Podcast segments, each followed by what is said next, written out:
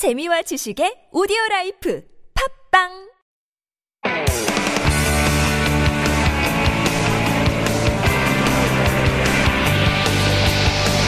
From the latest headlines to conversations about the trends and shifts that shape society at large, explore what makes living in Korea interesting with Life Abroad on T B S E F M.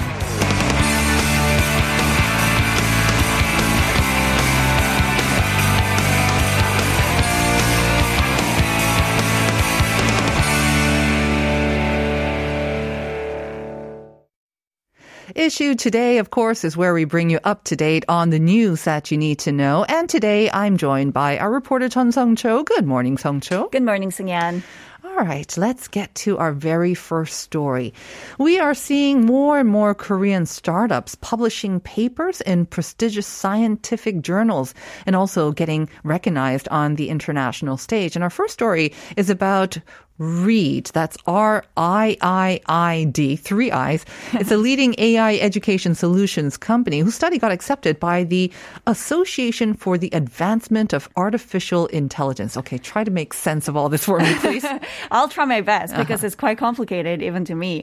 Um, so its latest study demonstrates a multitask learning framework that combines knowledge tracing and option tracing models for education for more precise student assessment. So basically, they use algorithms, um, use models uh, where each learner's mastery of the knowledge mm-hmm. is being um, tutored, mm-hmm. and they are assessing like students' knowledge state mm-hmm. using all of these um, algorithms. Models. It sounds like a really efficient and sort of scientific way to maybe in the future sort of tailor one's education depending on the person actually learning it, right? Exactly. Mm-hmm. So it's basically the future of edtech. Mm-hmm. Um, so Riiid um, is a global leader in A I solutions for education, backed by more than two hundred fifty million dollars in funding. They got really famous when they got the funding from SoftBank's Vision Fund two and named to the twenty twenty-one C B Insights A I one hundred list of the most innovative A I startups.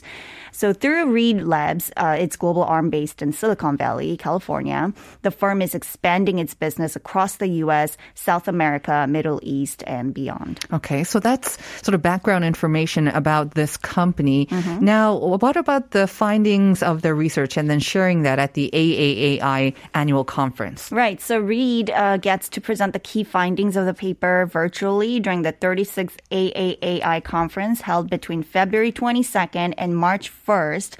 Um, it's a really big deal, and uh, there, the, the study was developed independently by a group of in-house researchers, and their new learning framework will tackle the limits of both the conventional deep learning-based knowledge tracing approach and the constraints of option tracing models. Mm-hmm. Okay, I think I understood a little bit of that, but it seems like it's a big deal when it comes to education of the future right. as well. Now on to some more sort of uh, uh, less digital or sort of more familiar news, um, especially for piano lovers. Um, one of the great pianists of his generation is the Polish pianist Krystian Zimerman. And apparently he is going to be performing in front of the Korean audience live. This is not online, but it's live. So that means he also has to be quarantined too, right? Right. And um, that's how far he's willing to go mm-hmm. in order to uh, perform in front Fans. Exactly. Yay. So previously, it was unclear whether Zimerman, who travels with his own instrument, would be able to make it to the country because of all this recent surge of covid nineteen and the complication when it comes to transporting his piano. And amid this uncertainty, the ticketing for his recitals was delayed twice in January, much mm-hmm. to disappointment for his fans. Um, and this tour uh, is going to be his third solo recital in Korea. Uh, he previously visited Korea back in two thousand three and two thousand nineteen. Right. I mean, I think Korean music fans, they're well known for their daechang, but right. also we've got a big, big classical fan base here in Korea mm-hmm. as well. So I guess that's why he wanted to meet with this passionate fan base here. He's best known for renditions of Chopin's music, and uh, I guess he kind of shot to fame when he won the first prize at the International Frederic Chopin competition back in nineteen seventy-five. Right. That was almost fifty years ago. Uh, and since then, he has collaborated with numerous world-renowned orchestras since, and composers since, uh, such as Claudia Bado, uh, Daniel Barnboim, and Leonard Bernstein. Um, last year, marking Beethoven's two hundred fiftieth birthday, Zimerman released an album of Beethoven's complete piano con- concertos with the London Symphony Orchestra led by Simon Rattle under the Deutsche Gramof- Gramophone label. Um, obviously, COVID restrictions prevented public concerts, and they came up with um, records. Mm-hmm. So I think a lot of um, classical music fans have also been sort of just aching to hear great mm. live music, right. um, not just online, although that's, you know, it's better than nothing. So give us the details about his concert tour in Korea. So the celebrated artist will kick off the first of six recitals on February twenty-fifth in Daegu first. He will then move to port city Busan on February twenty-seventh. Uh, he will perform at Lotte Concert Hall in Seoul on March first and second before performing in Daejeon on March fourth. And to wrap up his Korea tour, he will return to Lotte Concert Hall on March sixth. All right. So great news once again for fans of Zimerman and also fans of piano as well. Moving on to our third and last item. We kind of mentioned this briefly before, but it's related to the Donghak peasant revolution took place in eighteen ninety-four. Uh, a big, big, big um, sort of event in Korean history. And recently, it was in the news because there was a letter written by one of the sort of peasants that took part in this uprising, and it was registered as a national cultural property. Yeah, right. So, yes, um, to give you a historical context, in nineteen ninety-four, farmers and other working-class people rose up against corrupt bureaucrats in the southwestern area of the Korean peninsula, triggering the nationwide Donghak movement. Um, and at the time, the Joseon dynasty brutally suppressed the uprising with the help of the Chinese and Japanese militaries. So the person who wrote this letter was a guy named Han Dal Moon. He was a leader of the Donghak peasant army from Hwasu, Jeollanam-do province, mm-hmm. and he was locked up in Naju prison. And the letter uh, was discovered by his cousin's grandson and released to the world. So obviously, just the age of the letter and also coming from a leader would make it significant. What exactly is in the letter, and why is it so important that it was actually designated national cultural property? So um, he used a lot of vocabulary from Jeolla dialect, mm-hmm. obviously, because that's where he's from. Um, and it was really interesting to read the letter, and I had a hard time understanding the entire thing uh, because they used um, many different words. Like mm-hmm. uh, he'll use like 고상 for 고생, like struggle uh, in Korean, uh-huh. right? And then even the spellings are a little bit mm. different too.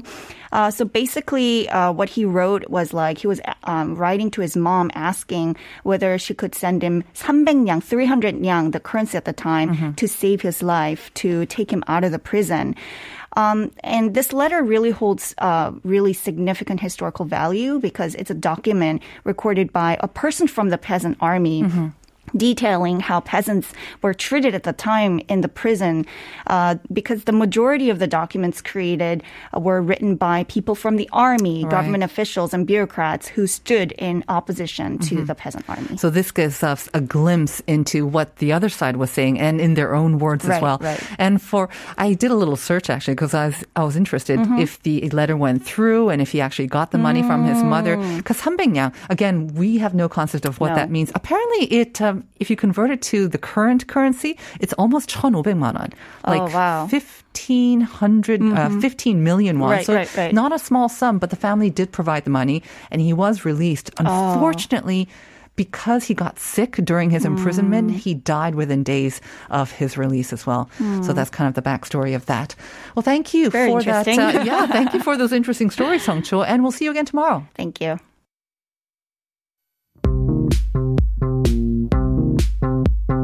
Do you have questions about life in Korea? Send us your opinions and feedback anytime during the show. Simply text us at pound one zero one three for fifty-one per message or chat with our team while you stream us live on the T B S E F M app or YouTube. Life Abroad, helping you navigate your life in Korea.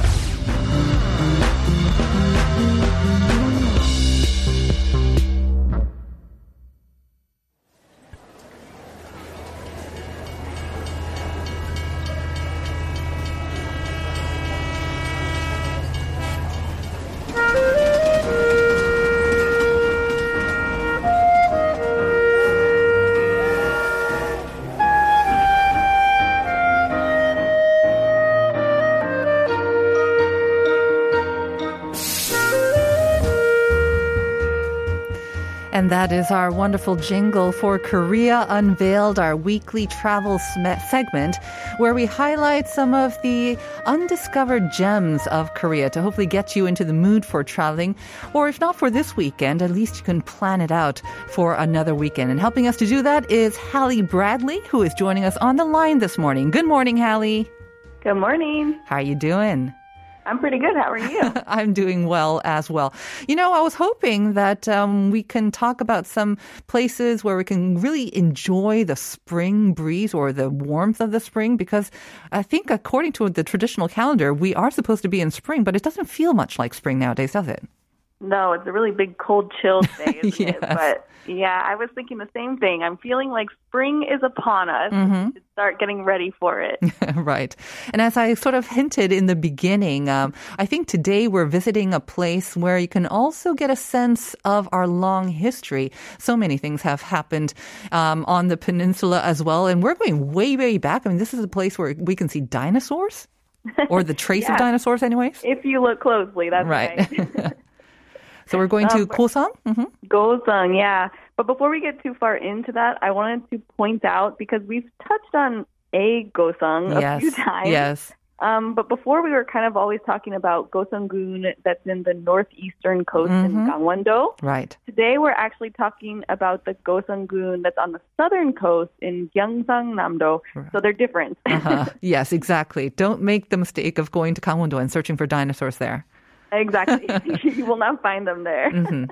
Okay. So, I mean, Goseong in Gangwon-do, I mean, we've mentioned it because it is one of the kind of up and coming, or it's already kind of very popular among um, tourists there. But Goseong in Gyeongsangnam-do, has this been um, well known as well, or is it kind of a place that's waiting to be discovered? Not as popular. It's kind of waiting to be discovered, although it's sort of in between two popular places. Mm-hmm. Um, it's on the west of Tongyeong, and then on the east of Yeosu. So if you've been oh. down south, you probably went to one of those places. Definitely. And Goseong's, you know, tucked in there as well. Mm-hmm. Apparently, this is quite the dinosaur paradise. Some two hundred fifty-two million years ago, mm-hmm. this was the spot if they wanted to um, nest. So this is kind of their nesting ground. Yeah. Well, those dinosaurs knew what they were doing, right? I mean, it's a beautiful area. So if you are in that Tongyeong and Yeosu, which I have been to both, and unfortunately, it seems like I have missed this Goseong area, which is in between. Right. If you go, though, I mean, like, you probably could miss it and not realize that you were actually looking at, you know, the the remnants of dinosaurs, because mm-hmm. you're looking at a lot of footprints. The footprints in uh. Goseong contain a lot of really interesting information, mm-hmm. but you have to know what you're looking at, really. Okay. So it's not so much the fossils that um, of dinosaurs that you'll find here, but the footprints. Footprints, and there were some fossils, too, and we're okay. going to touch on that today. So there's been an analysis done on the Goseong footprints, though, and there have been, they've shown that they had ornithopods, theropods, sauropods, Uh, pterosaurs. If you know anything about dinosaurs, or you maybe have kids that are interested in dinosaurs. I used to know this about ten years ago, yes. Exactly. Usually when kids start studying it, that's when you are like, oh yeah, I remember that. Mm-hmm. They've even discovered that there were bird footprints here. And this actually held a lot of big meaning in the scientific world, because mm-hmm. it proved that dinosaurs and birds, like, they're ancestors of each other. Um, and so this, like, it's a really popular area if you're interested in dinosaurs. There's so much information there. All right. So let's start off. Where would be a good place or location to start our tour? So to start your tour, you're gonna you're going to want to go to Sangjogam County Park. Mm-hmm. Um, this is where there are traces of dinosaurs everywhere around the coast, and among them in this county park, there are dinosaur footprint fossil sites with two thousand dinosaur footprints. So you almost can't miss them. Okay. Every step, you're going to see another big step. So you were, you weren't joking when you were saying that this is an area, like a popular meeting place for dinosaurs back then? Exactly. Dozens of species have been identified there so far. There are carnivorous dinosaurs like the Obiraptor and Protoceratops, some of the top predators. Mm-hmm. Um, so, yeah, if you, you kind of know what you're looking for, then you can find them there. Mm-hmm. But most people probably don't know what they're looking for. So when you get to the park, you actually should go to the Goseong Dinosaur Museum first. Okay, so that's within the Sangjogam 군립공원? 군립공원? Yes, okay. Right. Mm-hmm. So if you go to the museum first, you'll be able to learn a bit more about the actual dinosaurs that were found here, and and some ways to figure out which footprints belong to which dinosaurs. Right, right. Because there's a lot of them, and I don't think most people probably know exactly which footprint looks like which. Not but only that, I mean, sorry, Hallie, but I mean, if, if we're seeing two thousand dinosaur footprints in one area, it feels like this park would be very large as well. It might be kind of uh, difficult to see all of them at one place. It seems like a yes. really widespread area. Oh, it definitely is. Yeah, I mean, if okay. you think about how big dinosaurs exactly. were. Yeah. yeah. Their footprints were really large and spread out. Mm-hmm. Um, and actually, outside the museum, inside the museum has all the information on, like, the fossils and the footprints and everything. But outside the museum, there's actually the largest, the world's largest dinosaur tower and twenty life-size dinosaur models, mm-hmm. which sort of gets you into the feel of what you're about to see when you go down to the coast. It's kind of like stepping into Jurassic Park, I guess, right? Absolutely. The world's largest dinosaur tower. So the tower allows you to get like a bird's eye view of all the footprints and the dinosaur models that are out there as well? Right, right, okay. right. And I should add, so we were saying that like there's lots of footprints, but among the footprints in Goseong, they also found um, fossilized dinosaur eggs mm-hmm. that were found in six sites along the coast in Goseong-up. And you can learn a bit more about that because then that's what kind of showed that this area was the nesting ground for dinosaurs because there were three different species of eggs found there, mm-hmm. which was pretty big compared to other fossil sites. Okay. So once again, if you do start your tour at Sangjogam 국립공원, you want to maybe t- check out the Goseong 공룡 박물관 first, get your information, and then uh, again, get a bird's eye view from the world's largest dinosaur tower, and then maybe decide which footprints you actually want to check out in person, and then just tour those as well. But you said this is also by the southern coast, and no trip would be complete without actually going to the coast, right? Right. So the park is on the coastline. So I after see. you've uh, been in the green part of it and mm-hmm. you've learned about all the dinosaurs, then you want to take a walk down to the actual coastline where you can see the footprints. But this is on Sangjogam coastline is where you also can see this really dramatic sea cliff that was carved out by the sea breezes and the ocean waves over ten thousand years.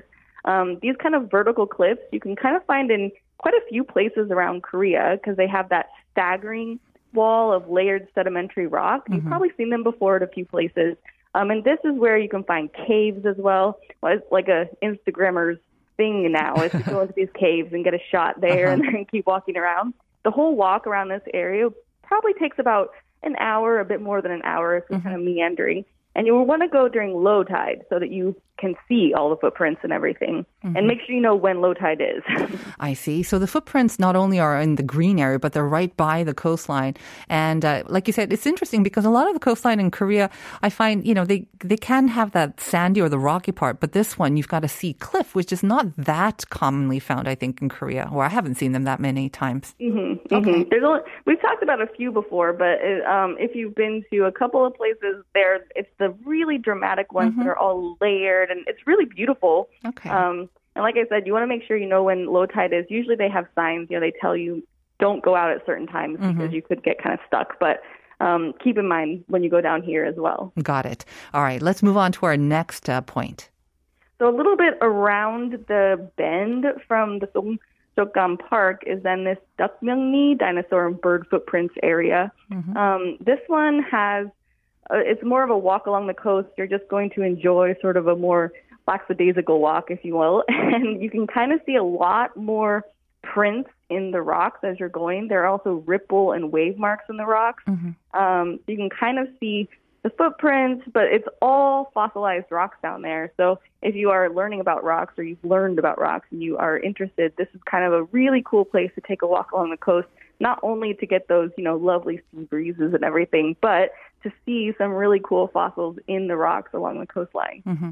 I mean, I know that we have uh, really much uh, focused on dinosaurs, and this would be great for any family um, with any, you know, children who love dinosaurs or are trying to get into it as well. But I think for adults, and it seems like you've been there yourself, um, I mean, dinosaurs is, is one thing, but the area itself, because it's nestled in between Tongyeong and Yeosu, which are famous for not only great foods, but also like beautiful natural scenery, there's lots uh, for adults and other people to enjoy, right? Non-dinosaur fans, I'm talking about. Absolutely. I mean, there's a ton to see with dinosaurs for sure, but if you're not necessarily a dinosaur lover, take it in a little bit mm-hmm. and then, you know, just enjoy that, you know, the sea, the seaside, the coast. It's a lovely area and it's a little bit more laid back than those other touristy cities that are nearby. And then, of course, because you are on the seaside, you can get some great seafood while you're there. You know, there's the noodle soups with uh, shellfish. Like, it's a nice, quiet area to take a walk and kind of get away if you want to. Mm-hmm. In the spring or the summer, it'd be a lovely area to go to. It seems, actually, especially with the sea cliff that you mentioned, and uh, you would enjoy kind of more stronger breezes there as well. So maybe even best suited for the hot summer months, or maybe when it's kind of warmer, not so much at during the end part of winter right now. Again, of course, if you want to go and avoid the crowds, this might be the best time. But it seems from what you're saying, it might be better suited for the sort of the warmer days. I would think so. yeah. yeah, lots of strong breezes there. Unless you like those cold breezes, mm-hmm. then go for it. All right. So again, it's by the sea coast, so you'll get to enjoy lots of delicious seafood dishes as well, which are popular around that area. Um, the only thing about Yeosu and Tongyeong, that area, I found, I love going there. I love being there, but going there it can be quite difficult. Is it the same thing with Goseong as well? Yeah, there's a little bit of a trek to get there. So if you're traveling from Seoul, the easiest way to get to Gyeongsang-gun is either to fly into Sacheon Airport or to take the train down to Jinju train station. Mm-hmm. And then from either place, you're still going to have to get a bus that will take you even farther south. Um, but, you know, that kind of makes it ideal if you want to tack on a little bit more of a trip, because obviously this would be an easy place to tack on to a trip to Tongyeong if mm-hmm. you want to do some of the adventure travel that they have there. Or spend an extra day in Jinju and get some of the good food that they have there. Like, there's a great way to sort of plan it so it's not so so much of a trek feeling, but, you know, you can take it slowly, eat mm-hmm. lots of food, enjoy the views. Right. And I think one of the best parts about our segment is that, Hallie, you introduce us to places that may not be on everyone's radar just yet, or, you know, all, that attracts all the big crowds as well. So um, this is kind of your pick for what place that could be coming up. And again, it's kind of off the beaten track, right? One last chance yeah. for you to kind of sell Goseong. Absolutely. I think this is someplace that has been overlooked a lot. And yeah. because it does have the same name as one up in mm-hmm. Gangwon-do, I think people don't even realize there's another Goseong-gun. So, yeah, I think it's been overlooked a lot. But mm-hmm. I think that it is a place, if you want to get away, you want to have some time, you don't want to have the crowds, this right. is a great destination to go and find. All right. You heard it here first on uh, Life Abroad. Thank you so much, Hallie. We'll see you in the studio next time. Have a good weekend. All right. We'll be back with part two.